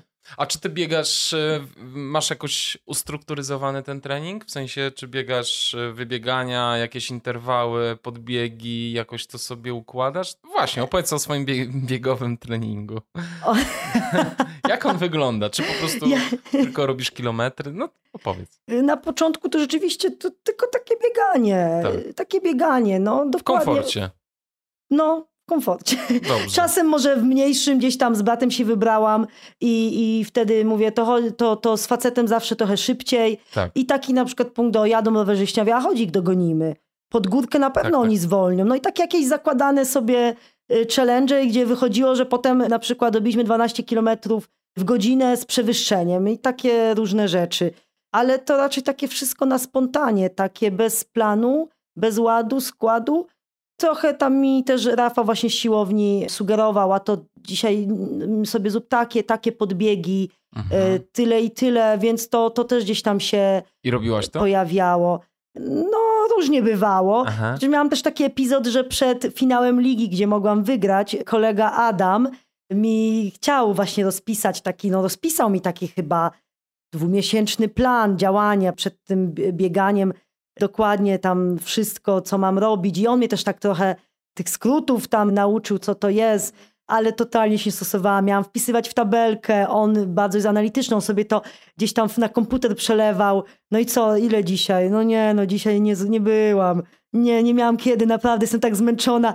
Więc ten jego plan nie wypalił, bo Aha. ja się nie stosowałam do tego. O kurczę. W ogóle. Czyli chcesz mi powiedzieć, że ty tak, chodzisz na siłownię i widzę, że to lubisz i robisz takie ćwiczenia dodatkowe, ale jeśli chodzi o bieganie, to ty tak bardzo taki swobodny masz ten trening? W sensie nie katujesz się, nie ćwiczysz jakichś nie wiadomo jakichś interwałów długich, krótkich. Yy... Ile tygodniowo biegasz na przykład kilometrów? No, około setkę. Robisz znaczy, setkę. tak, no setka wyjdzie tak 15 do, do 20 dziennie, tak, coś tak. Okej, okay, no tak. dobrze. Około yy, setki tygodniowo. I, ale co, w takim, to są takie wybiegania głównie? Czy wprowadzasz tam jakieś jednostki? Nie, nie, nie, tak. Właśnie ostatnimi czasy mi pomaga taki też kolega i mi wprowadza takie jakieś urozmaicenia, co mi się gdzieś tam zaczęło y, podobać. W ogóle ja sobie tak założyłam, że chciałabym, jak była już ta pandemia i tak biegam, w ogóle jak biegam, to chciałabym sobie y, nauczyć się biegać szybko po płaskim. Tak mi się w głowie zgodziło, że chciałabym być takim mocnym, asfalt mocnym, no mocniejszym niż jestem. I od tego czasu też gdzieś tam zaczęły się u mnie przewijać takie w miarę płaskie, chociaż u mnie na wsi nigdzie nie jest płasko, asfaltowe biegania. I powiem szczerze, że dosyć to polubiłam.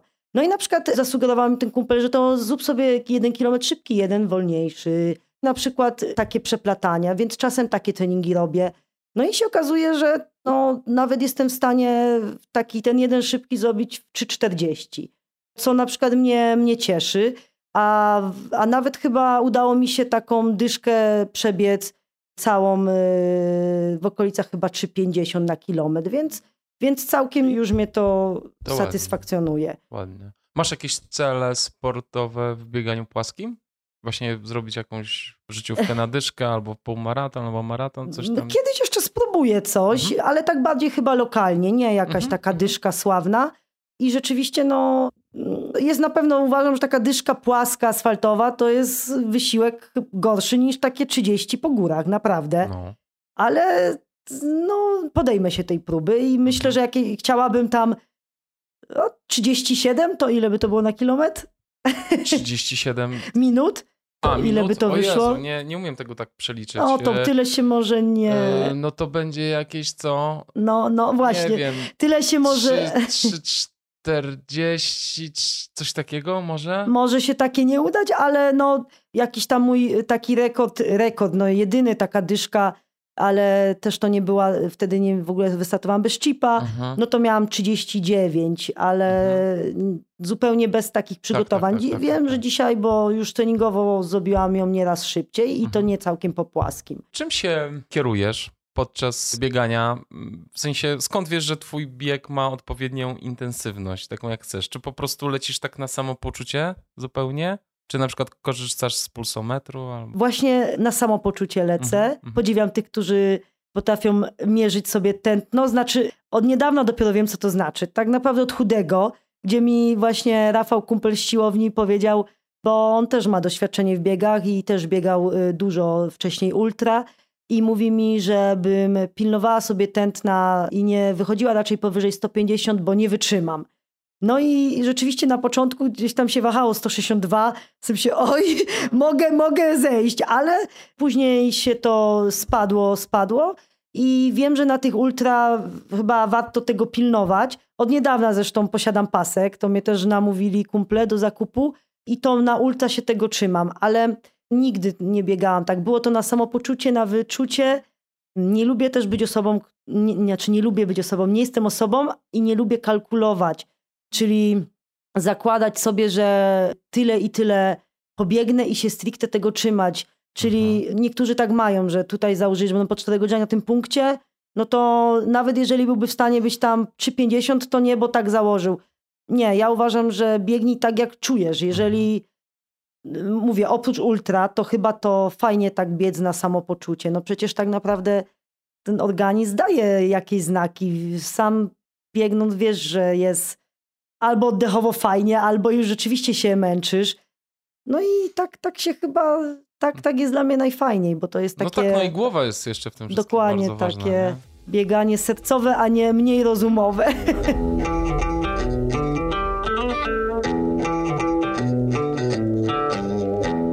Widać, że ty bardzo dobrze czujesz, yy, umiesz biegać na, na samopoczucie. To jest też spora umiejętność, nie? To nie jest takie łatwe, bo czasem po prostu może kogoś ponieść. No mnie często też ponosiła mhm, fantazja. Mm -hmm. No ale nauczyłaś ale się, Ale tak? na ultra Czy... się kontroluje, ale na innych biegach do dzisiaj gdzieś tam potrafię chyba, chyba za mocno. Za mocno, tak. Mhm. A już nie wspomnę o pierwszych biegach, gdzie ścigałam Roberta Farona w Szczawnicy na przykład. Do dzisiaj to się kolega ze mnie śmieje, Chris. za Faronem, za Faresem. To jak bies, to za najlepszymi. No wiadomo. Także. Dobrze, a powiedz, jakiś rower wprowadzasz w trening? Tak, ten rower właśnie no, od, od dawna on został z tego, mhm. ale ogólnie uważam, że im więcej dyscyplin się wprowadzi, tym fajniej. I to mhm. jest to jest też może coś, dlaczego ja tak ostro się nie potrafię poddać tylko bieganiu. Bo wydaje mi się, że ta multi, taka sportowość jest ważna, bo w każdej dyscyplinie tak jakby inne mięśnie pracują. Mhm. I chcę mieć ten komfort ten dzień, że kiedy y, ma być jakaś, nie wiem, y, fajna pogoda, to ja sobie mogę pozwolić na to, żeby po prostu pojechać na skitury do Krynicy, mhm. a odpuścić w ten dzień jakiś, jakiś trening, tak? I, I uważam, że to też mnie rozwija i dużo mi daje, więc ale zarówno na skiturach, jak i na rowerze yy, kocham podbiegi i podejścia. Także tutaj najbardziej mnie cieszą właśnie górskie jazdy na rowerze i, mhm. i pod górkę. A że... Czyli ten taki w bieganiu kierunek skyrunningowy raczej jest ci najbliższy, bo widzę, że też często przyjeżdżasz do Zakopanego na, na biegi pod górkę i e, lubisz takie... Lubię. Te biegi alpejskie nie do końca mi wychodzą, tak. ale właśnie dlatego na nie przyjeżdżam, bo, bo to, co mi nie wychodzi, chcę być dobra, tak, ale to tutaj e, no, podoba mi się to. Mhm. Lubię też jakieś wspinanie się po górach, takie jakieś wychodzenie gdzieś poza szlakami, nieraz Mhm. takie mi się rzeczy zdarzają i, i, i to, to rzeczywiście mnie cieszy. Rower, biegówki w zimie, zjazdówki, co jeszcze, narty biegowe, Skitury? no skitury, Skitury. o, dokładnie. Kupiłam sobie w tym roku sprzęt skiturowy w związku z pandemią i tak się zaraziłam, że naprawdę tyle, gdzieś to spisywałam miesięcznie z zegarka, ile zrobiłam przewyższeń kilometrów tej zimy, dokładnie tylko w przeciągu trzech miesięcy na tych skiturach, Mhm. gdzie Jaworzyna to było moje, mój drugi dom. Strasznie mi się to spodobało i już dzisiaj wiem, że chyba następny mój zakup to będą e, cienkie kredki i za jakiś czas może nawet start w jakichś zawodach e, skiturowych, Super. bo mi się to dosyć spodobało. Fajnie. Kasiu, powiedz mi, bo biegasz już troszkę, zebrałaś doświadczeń już troszkę w tych górach i też otarłaś się różne dystanse. Co sobie teraz myślisz z perspektywy czasu? Też pobiegłaś wczoraj bieg, który jest nazywany najtrudniejszym w Polsce. Oczywiście to zależy z jakiej perspektywy, ale na pewno jest jednym z trudniejszych. Też mieliśmy okazję wczoraj rozmawiać po biegu i, i tak mówiłaś, kurczę, no ja nie wiem, czy to ultra jest do końca dla mnie. Nie, I teraz moje pytanie dzisiaj na świeżo. Czy wczoraj to mówiłaś, bo byłaś zrypana? czy też rzeczywiście jest coś takiego, że przyszła jakaś taka refleksja po tych doświadczeniach, które już masz, że chciałabyś się na przykład skupić na jakimś dystansie albo na jakimś konkretnym rodzaju zawodów? Jak to teraz ci się układa w głowie? Nie wiem, może będę jak Robert Faron, czyli dużo, Dużo wszystkiego. dużo wszystkiego, co podziwiam. Dlaczego mówię, że ultra nie dla mnie? Wydaje mi się, że jest to taka ingerencja w organizm, w, już nie mówię o organizm, znaczy no wstawy, w te wszystkie Tak. nasze tutaj e, więzadła i tak dalej. I, I tak sobie myślę, żeby w końcu ten e, mój Achilles jeden czy drugi nie podziękował mi za współpracę i tego trochę się boję. Chociaż jest okej, samopoczucie po tych dwóch ultra jest naprawdę zaskakująco. Ja się czuję, słuchajcie, po tych ultra lepiej niż po mistrzostwach biegu krótkim, nie wiem, w Andrychowie, czy gdzie to było, góra, dół, góra, dół, Tak. gdzie do czwartku mnie nogi bolały. Ale dlaczego też tak mówię? No, te biegi są poniekąd t- nudne, no bo są długie. Nierzadko Tak? s- Powiedziałabyś, że są nudne? no, nudne, bo jesteś sam nieraz ze Tak. swoimi myślami, z sobą. Jest to taka trochę monotonia i o tym mówię.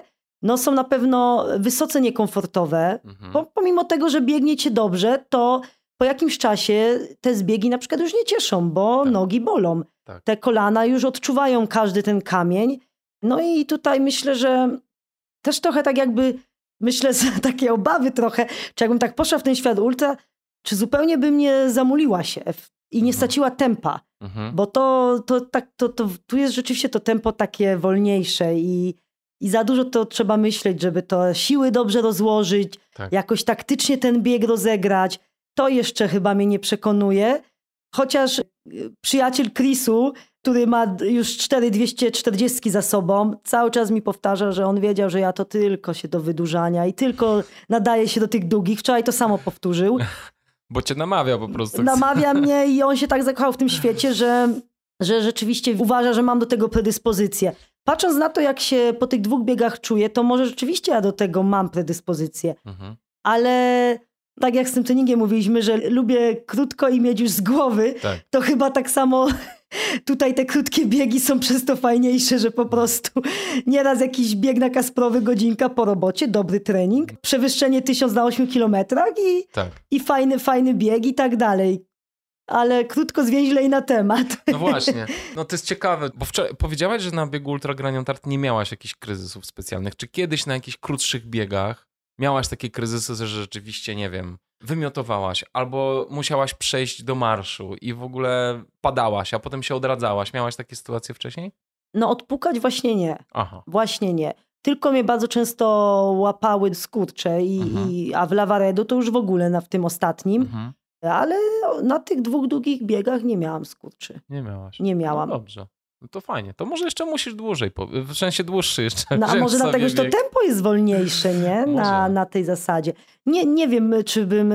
Setkę bym wytrzymała na pewno. Na 100%. E, może to sprawdzę w Krynicy, ale Krynicy. takie 170 to mi się w głowie dzisiaj nie mieści. Po prostu no, uważam, że już by mnie tak te kolana bolały, że no nie wiem, jakbym tam miała. A też turystyka piesza, to nie dla mnie. Mhm. Czyli jak bieg, to raczej b- biec, Raczej. a nie, nie, nie wycieczki Dobrze, krajoznawcze. mamy 2021 rok, ja to zanotuję i za kilka lat zobaczymy. Jak będę z tobą rozmawiał po starcie w biegu 100-milowym, to ci to przypomnę. Dobrze, powiedz mi, co dalej? Jakie masz teraz plany na końcówkę tego sezonu? Niech Co pomyślę. sobie myślisz jeszcze? W sumie to teraz już nie jestem na żaden bieg zapisana. Mhm. Na pewno chciałabym jeszcze pobiec biegi w Krynicy, bo mam blisko, bo lubię Krynicę. Tak. Na obu festiwalach, czyli w sumie tydzień po tygodniu, ale na jednym z nich pewnie coś krótszego. Zobaczę, jak się będę czuła, może się pokuszę o, o setkę na którymś z nich. Co jeszcze? Bieg na Kasprowy, bo to Mhm. są takie, które Mhm. od pierwszego roku mojego biegania biegałam. Czy jakieś biegi, na których będziesz rywalizować jeszcze z naszymi dziewczynami? No to pewnie, to, bo to są Mistrzostwa Polski Tak. y, alpejskie, Tak. na, y, Sky, no jakoś tak, na Mhm. ten Kasprowy. No a gdzie jeszcze dziewczyny będą? No nie wiem, może właśnie. Ja też w sumie. No tak właśnie. Nie wiem. E, Co, Ałemkowyna na przykład? O, nigdy tam nie byłam jeszcze. Oj, a masz blisko. To jest Komańcza, tak? Kończy się w Komanczy, tak. To zależy, jaki dystans wybierzesz. Aha, bo tam są aha. różne 30, 50, 70, 150. No, no ale to coś Lubisz po błotku? krótszego. Lubisz po błotku pobiegać? No, szkoda butów, bo potem też trzeba długo myć, ale... A nie lubię brudnych butów, więc... no może, może. Chociaż Mhm. muszę sprawdzić jeszcze, jak Mhm. to wygląda w tym kalendarzu. Okej, rozumiem. Czyli nie masz jeszcze jakichś Nie, teraz już właśnie nie mam. Teraz nie mam. Dobrze. Jedzenie. O, lubię. To się, to się da zauważyć. Jaką kuchnię lubisz najbardziej? Tak, to źle wygląda. A nie, to pod innym tym. Mówię o twoich zdjęciach na Insta Stories, że wiesz, się fascynujesz A, e, ja- bardzo jedzeniem, lubisz dobre drinki i dobre I dobre potrawy. jedzenie. W ogóle lubię to, co dobre. Lubię dobrą jakość. Tak. Nie lubię półśrodków, a czasami też wrzucam te relacje po prostu, żeby zobrazować, nieraz przypomnieć osobom, że, że kurczę, no jest też tyle fajnych e, regionalnych nieraz rzeczy jak rosół z makaronem, tak. które też są e, cenne dla, dla nas. Że nie tylko bieganie. Że nie tylko bieganie, dokładnie. no mi jest bliska kuchnia włoska, Mhm. bo lubię tak naprawdę węgle, lubię makarony najbardziej, lubię produkty mączne, więc nieraz gdzieś tam coś wrzucałam w tygodniu przedbiegowym i dostawałam komentarze, no już widzę ładowanie węglami przed biegiem. No nie, to nie jest ładowanie węglami, y, nie tak, y, że tak powiem, nie takie moje zamysł, tylko po prostu ja najczęściej jem makarony Tak. i takie rzeczy, bo to najbardziej lubię. Tak. I, I tutaj no ziemniaki też, ale mówię w niedzielę nieraz, od święta. A tak to no to no wszystko, tak naprawdę lubię wszystko. I jadam wszystko. I mięso też jadam. Przecież Nie, że jestem jakaś zakochana w każdym rodzaju mięsa, ale nie przeszkadza mi. Mhm, mhm. I zjem. I, Fajnie. cza- I zwłaszcza po biegu mam często ochotę na właśnie mięso. Jakoś tak po, po długich biegach. Okej. Jakiś bieg na świecie, w Europie, który chciałabyś pobiec? Y, Nie mam takich Nie jeszcze. masz. Nie, Jeszcze nie, nie. nic właśnie takiego. Ale jakby mi ktoś zaproponował z naszych dziewczyn Tak, jakiś duet, y, nie U. wiem, jakaś Monteroza albo coś, Tak, to, to chętnie. wchodzę w to.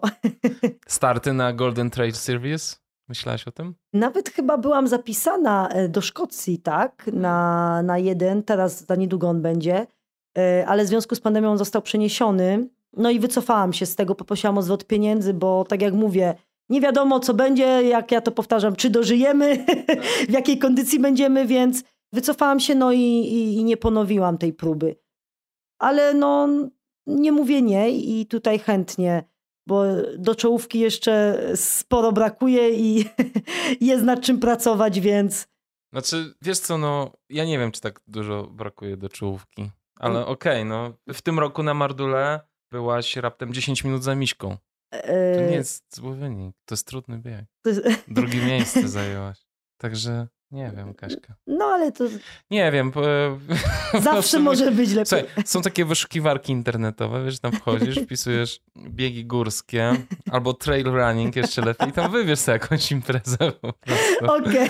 na, na zagranicą i sprawdź się tam. Y, Tak jak właśnie, znaczy ja nie lubię też tak wy, wybiegać strasznie w przyszłość. Niektórymi biegami tak trzeba, no bo zapisy się kończą wcześniej. Ale co też nawet mówiłam wczoraj do Justyny biegnąc w Ochołowskiej, że no ja jestem z tych osób na spontanie i nie wiem, czy bym potrafiła przygotowywać się parę miesięcy, czyli można powiedzieć cały sezon do jednego biegu, gdzie nie wiem, jak będę się wtedy czuła, czy mnie w międzyczasie nie złapie jakaś kontuzja tuż przed tym biegiem albo jakiś choróbsko. A po drodze straciłam tyle innych imprez. Więc y, stąd też ta moja spontaniczna decyzja na ostatnią chwilę na chudego, wiedząc, że za dwa tygodnie właśnie grań tat i że to może mnie trochę osłabić. No bo kurczę, no biorę to, co jest tu i teraz i co będzie później, no to, no to nie wiadomo, więc to jest takie u mnie może do poprawy, a może właśnie to jest. Może właśnie tak ma być. A może tak ma być, dokładnie. To jest ciekawe. Dziękuję Ci bardzo za rozmowę, Kasiu. Pozdrawiam Cię serdecznie. Dziękuję również. bardzo miło było Cię poznać osobiście. Ciebie również, Kasiu. I co? I trzymam kciuki za Ciebie. Mocno, mam mocno, nadzieję. Bardzo mocno. Dzięki, trzymaj Dzięki. się. Pa.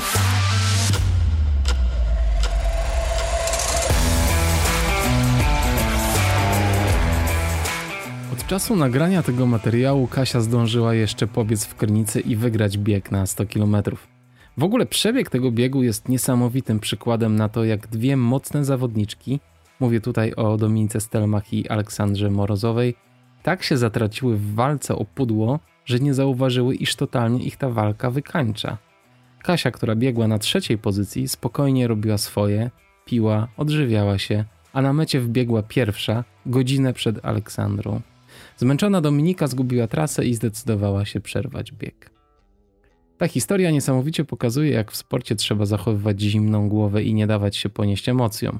Dobrze jest obserwować, co się dzieje na trasie i dostosowywać się do sytuacji. A im bieg dłuższy, tym mądrzej trzeba biec.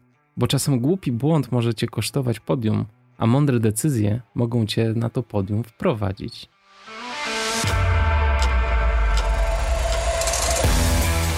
Oczywiście moje podsumowanie to tylko jeden z wariantów tego, co się mogło wydarzyć. Nie było mnie na miejscu, ale ten scenariusz wydaje się najbardziej prawdopodobny. Bardzo jestem ciekaw, co Kasia pokaże nam na kolejnych biegach. Oczywiście jest obawa, że biega za dużo, zbyt długie dystanse, ale może tak właśnie teraz trzeba. Kasiu, dobrej regeneracji i dużo zdrowia życzę.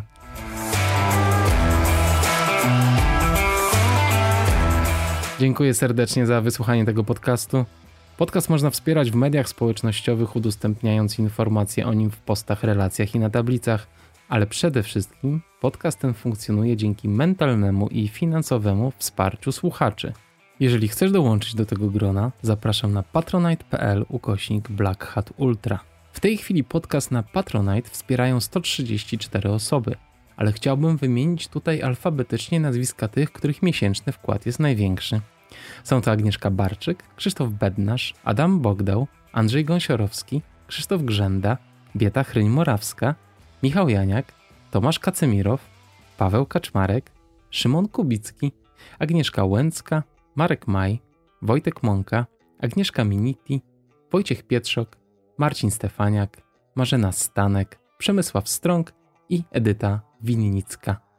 Bardzo Wam dziękuję, kochani, że jesteście ze mną już tak długo. Bardzo doceniam Wasze wsparcie nie wyobrażam sobie, żeby ten podcast funkcjonował bez niego.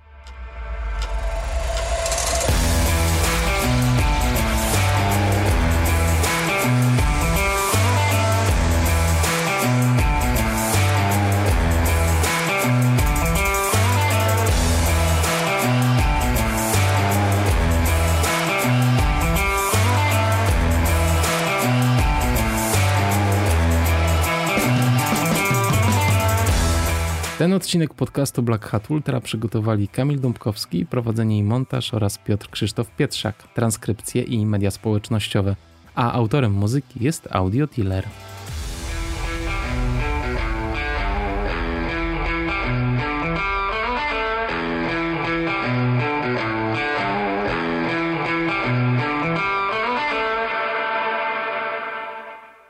A jeśli jeszcze tu jesteś, kiedy skupiamy się na naszym celu sportowym, to może się zdarzyć, że nasz umysł nie widzi już nic innego, że tracimy dystans, szersze spojrzenie, otwartość. Żeby wrócić do tej lekkości i radości, do tego luzu i uczucia, że jesteśmy świadomi każdej chwili, a nie owładnięci naszą misją, musimy po prostu odpuścić. wyluzować. Z jednej strony ciągle musimy wiedzieć, dokąd zmierzamy i być w pewnym kierunku. Z drugiej strony powinniśmy podchodzić do procesu na luzie, traktując go bardzo organicznie, a nie starając się zamknąć go w sztywne ramy, bo wtedy łatwiej o pęknięcia. Dzisiejsze pytanie, które usłyszycie w trakcie medytacji, może się wydać nieco abstrakcyjne, ale chodzi w nim o to, aby odwrócić nasz umysł od myślenia, od tego, co on chce osiągnąć i otworzyć go bardziej na to, co on może dać. Zwrócić uwagę na to, że gdy trenujemy, robimy to również dla innych. Im jesteś lepszy, tym wszystko wokół kwitnie. Ale na razie usiądź prosto i wygodnie w pozycji, która ci najbardziej odpowiada. Ja proponuję usiąść na krześle. Rozluźnijcie się, ale bądźcie również lekko pobudzeni i gotowi. Obejmijcie przestrzeń, w której jesteście łagodną uważnością, a kiedy będziecie gotowi, weźcie kilka głębokich oddechów, wciągając powietrze nosem i wypuszczając ustami.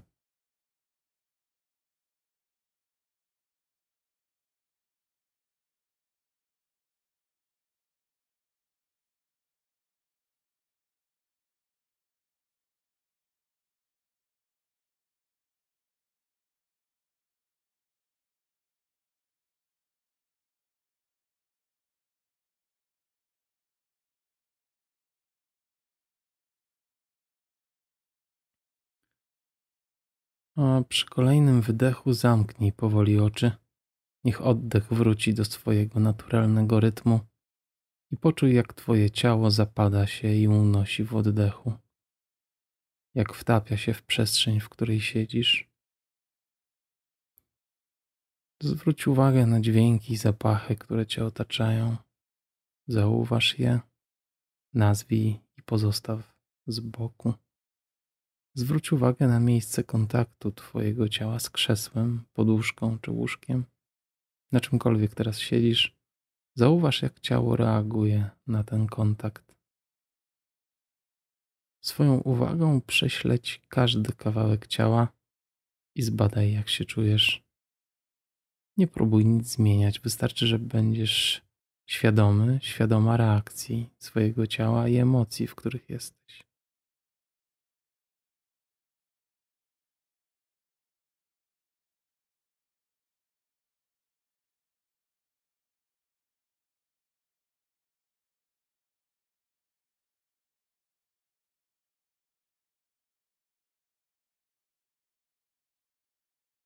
Skup się teraz na oddechu. Zaobserwuj, jak Twoje ciało reaguje na oddech. Jeżeli to są bardzo subtelne zmiany, bardzo dobrze, zaobserwuj je. Zwróć uwagę, jak powietrze wypełnia Twoją klatkę piersiową i ciało unosi się podczas wdechu, po czym mięknie i opada podczas wydechu.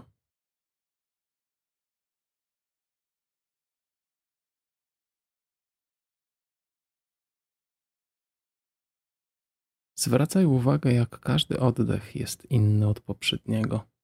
Niech Twoja uwaga trzyma się całego, pełnego wydechu, a potem powolnego wdechu. Staraj się nie odpuszczać uwagi ani na moment, ale jeśli to się stanie, jeśli głowa ci odpłynie, zauważ to i wróć łagodnie do obserwacji oddechu.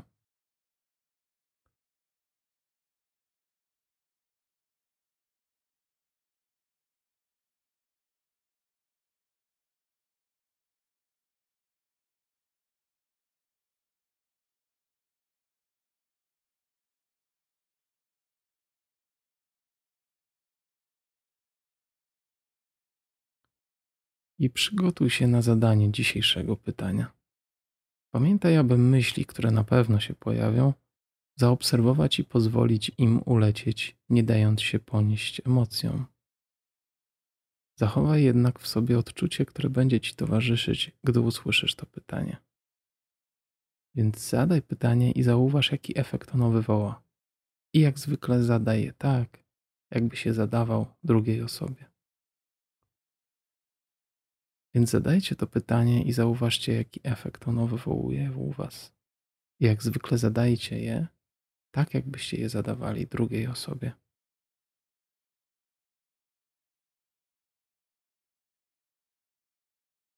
Co możesz wnieść do sportu, który uprawiasz?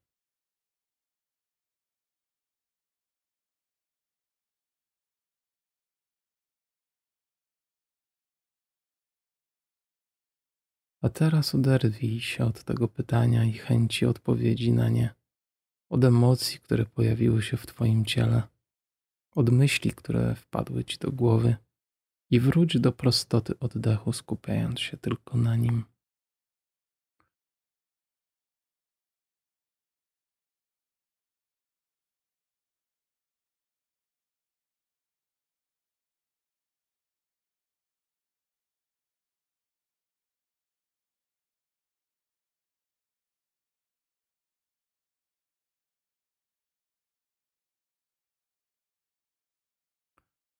I znów niech wybrzmi w Twojej głowie dzisiejsze pytanie.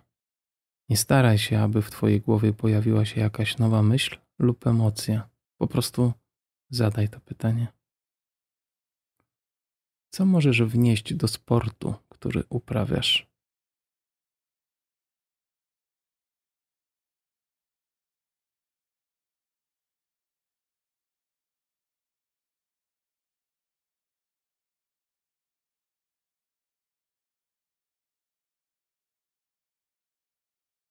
I na kilka chwil zapomnij o ćwiczeniu. Skup się tylko na oddechu, na tym jak Twoje ciało opada i unosi się.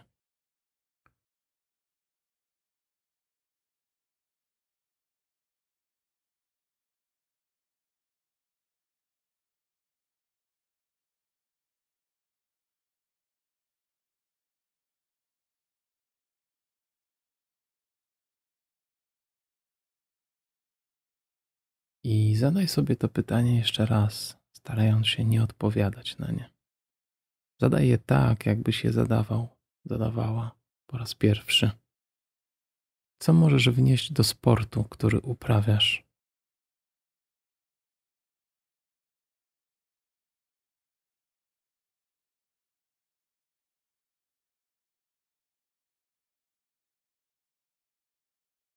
Prostu oddychaj otoczony emocjami, które to pytanie wywołuje.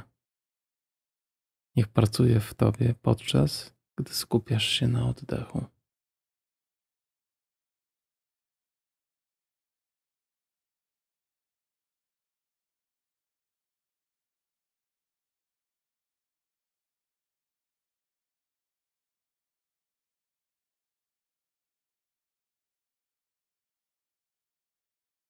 A teraz odpuść. Nie myśl o oddechu, o ciele, o pytaniu. Totalnie się zrelaksuj. Niech głowa robi co chce. Niech myśli krążą i płyną naturalnie i swobodnie. Daj odpocząć sobie i głowie od ćwiczenia.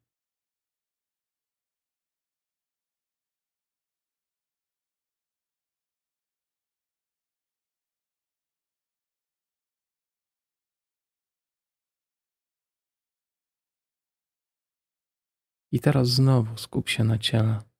Poczuj jego ciężar, poczuj miejsca, w których Twoje ciało dotyka krzesła, podłogi. Wykonaj jeszcze kilka dłuższych oddechów. Zacznij dopuszczać do siebie dźwięki i zapachy. Powoli wracaj do rzeczywistości, skupiając się na otoczeniu.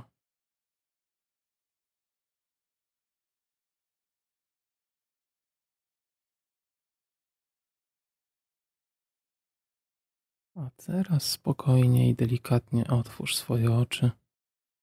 Możesz się przeciągnąć. Powoli przywracaj się do normalnego tempa, w którym żyjesz. Zaobserwuj, jak się czujesz, jak to pytanie pracuje w tobie. Jak się czujesz? Co się zmieniło? Zawsze warto wykorzystać te chwile po ćwiczeniu na złapanie tej głębszej refleksji i być może na dostrzeżenie czegoś, czego wcześniej nie można było dostrzec. Buźka.